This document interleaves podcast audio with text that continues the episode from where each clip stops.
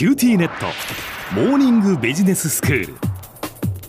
今日の講師は九州大学ビジネススクールでファイナンシャルマネジメントがご専門の平松拓先生です。よろしくお願いします。よろしくお願いします。先生今日はどういうお話でしょうか？はい、えー、前回は私がビジネススクールで担当している、まあ、ファイナンシャルマネジメントという科目について、まあ、その目的やそのコースの概要をお話ししましたけれども、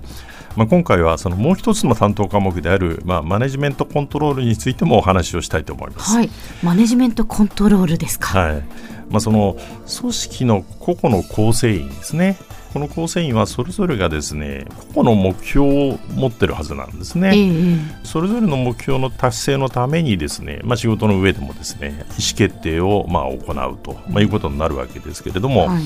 まあ、それが組織の戦略遂行にも同時につながるように、まあ、動機づけや働きかけを行う、まあ、そういう仕組みのことなんですね。でビジネススクールのマネジメントコントロールのコースでもそういったその仕組み作りやこうプロセスについて学ぶことになってます。はいでその小規模な組織ならですね、まあ、社長がその社内の重要時の、まあ、ほぼすべての意思決定を、まあ、自ら行うことも、まあ、可能なわけですけれども、えー、組織の規模が、まあ、少し大きくなると、まあ、そうもいかないわけですよね、うん、でマネジメントコントロールではその経営者がすべての意思決定を行うことは実質不可能で、まあ、部下のマネージャー等に意思決定を委ねざるを得ないような、まあ、規模の組織をこう念頭に置いてるんですね、はい、でそしてその意思決定を委ねる際にですねただ任せると、まあ、いうことではなくて、まあ、意思決定者が、まあ、それぞれの個人的な目標に沿う形で意思決定を行ったとしてもですね、まあ、それが組織の戦略の実行につながるような、まあ、仕組みメカニズムが存在すれば、まあ、組織の目標達成の、可能性が高まるということになるわけです。ええまあ、その実際の講義ではですね、まあ、まずそのマネジメントコントロールとはというところから始めてそのマネジメントコントロールのまあメカニズムの土台となるまあ企業の目的や戦略、まあ、これについてまあ確認するわけですけれども、はい、でその上でまあ組織の形態の在り方やまあ組織の中のまあサブユニット、まあ、いわゆる部門ですね、うん、それぞれの部門の性格に応じた目標責任分担の設定の在り方、まあ、こういったことを学ぶわけですね。はいでまあ、戦略が異なれば、まあ、それを遂行するのに適した組織の形態、あり方もこう異なるわけで、うん、まあ、同時にその組織の形態が異なれば、まあ、そこに構築するべきメカニズムもおのずと異なってくるわけですね。うんうん、で簡単な例を挙げると、まあ、変化がそれほど激しくない、まあ、産業分野においてですね高度な技術によってこう差別化を図ろうと、まあ、そういうようなこう製造業の企業の場合にはですね機能別の組織の形態が用いられることが多いんですね。はいでそれに対してその変化の激しい市場で事業を行う企業や価格競争力でまあ対抗しようとするその企業では事業商品ごとのこう組織が用いられることがまあ多いと、まあ、いったようなことがあるわけですね。このようにまあ組織の構造は違ってくるわけですね。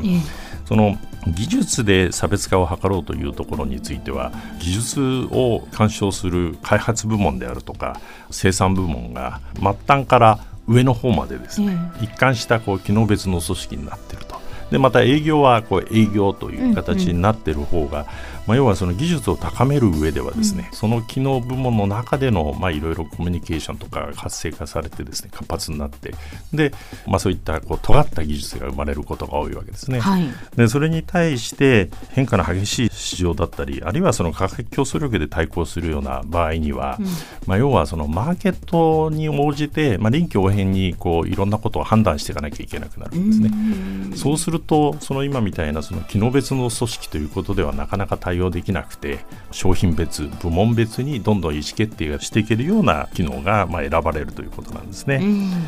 それからまた企業組織の中でその独立採算的なその部門の長、まあ、これはそのプロフィットセンターというわけですけれども、はい、に与えられるその経営目標とそれからまあコスト削減を大きな使命とされる補助製造部門の長に与えられる目標とでは、まあ、あの異なってくるとそう,、まあ、そういったこともあるわけですね。はいはい、で続いてその基本的なツールである戦略的計画とそれから予算の立て方さらにそれらの進捗管理まあ、実績評価修正活動や報奨ですねなど、まあ、あの戦略のより確実な遂行につながるプロセスをこう学ぶわけですね。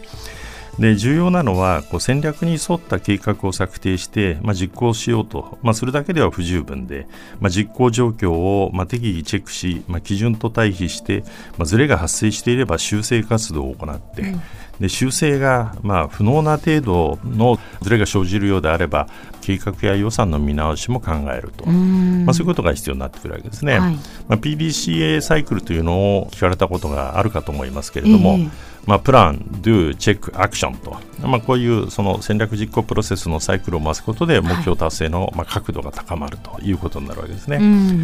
でまあ、あの経営者のリーダーシップと並んでマネジメントコントロールというのはその戦略遂行の担い手であるマネージャーや従業員に働きかける、まあ、重要な要素なわけですね。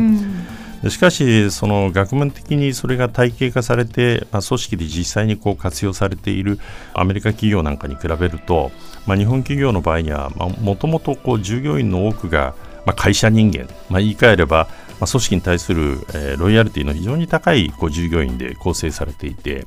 で個人の目的とそれから企業の目的が、まあ、そもそもこう重なっている部分が多かったと、まあ、いうこともあって、まあ、これまでこういったそのマネジメントコントロール的なものはあまり重視されずにですね、うん、まあ、せいぜいこう成果主義とか、まあ、業績反映給与みたいなことがですね、まあ、ごく断片的形式的にこう採用されるにとどまってたとどまってきたと思うんですね。はい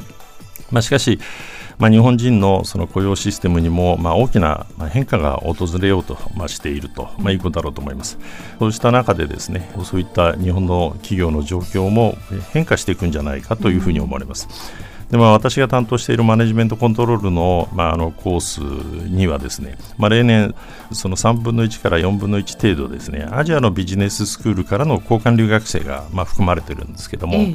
まあ、彼らはそれぞれの母国で働いた経験を持つがゆえにですねまあ、日本人の学生と違ってですね、まあ、マネジメントコントロールの考え方にも、まあ、そもそも馴染んでるんですね。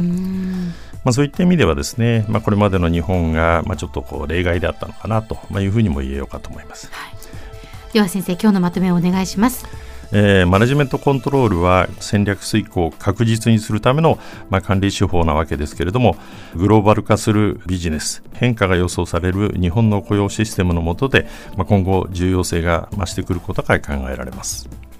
今日の講師は九州大学ビジネススクールでファイナンシャルマネジメントがご専門の平松卓先生でした。どうもありがとうございました。どうもありがとうございました。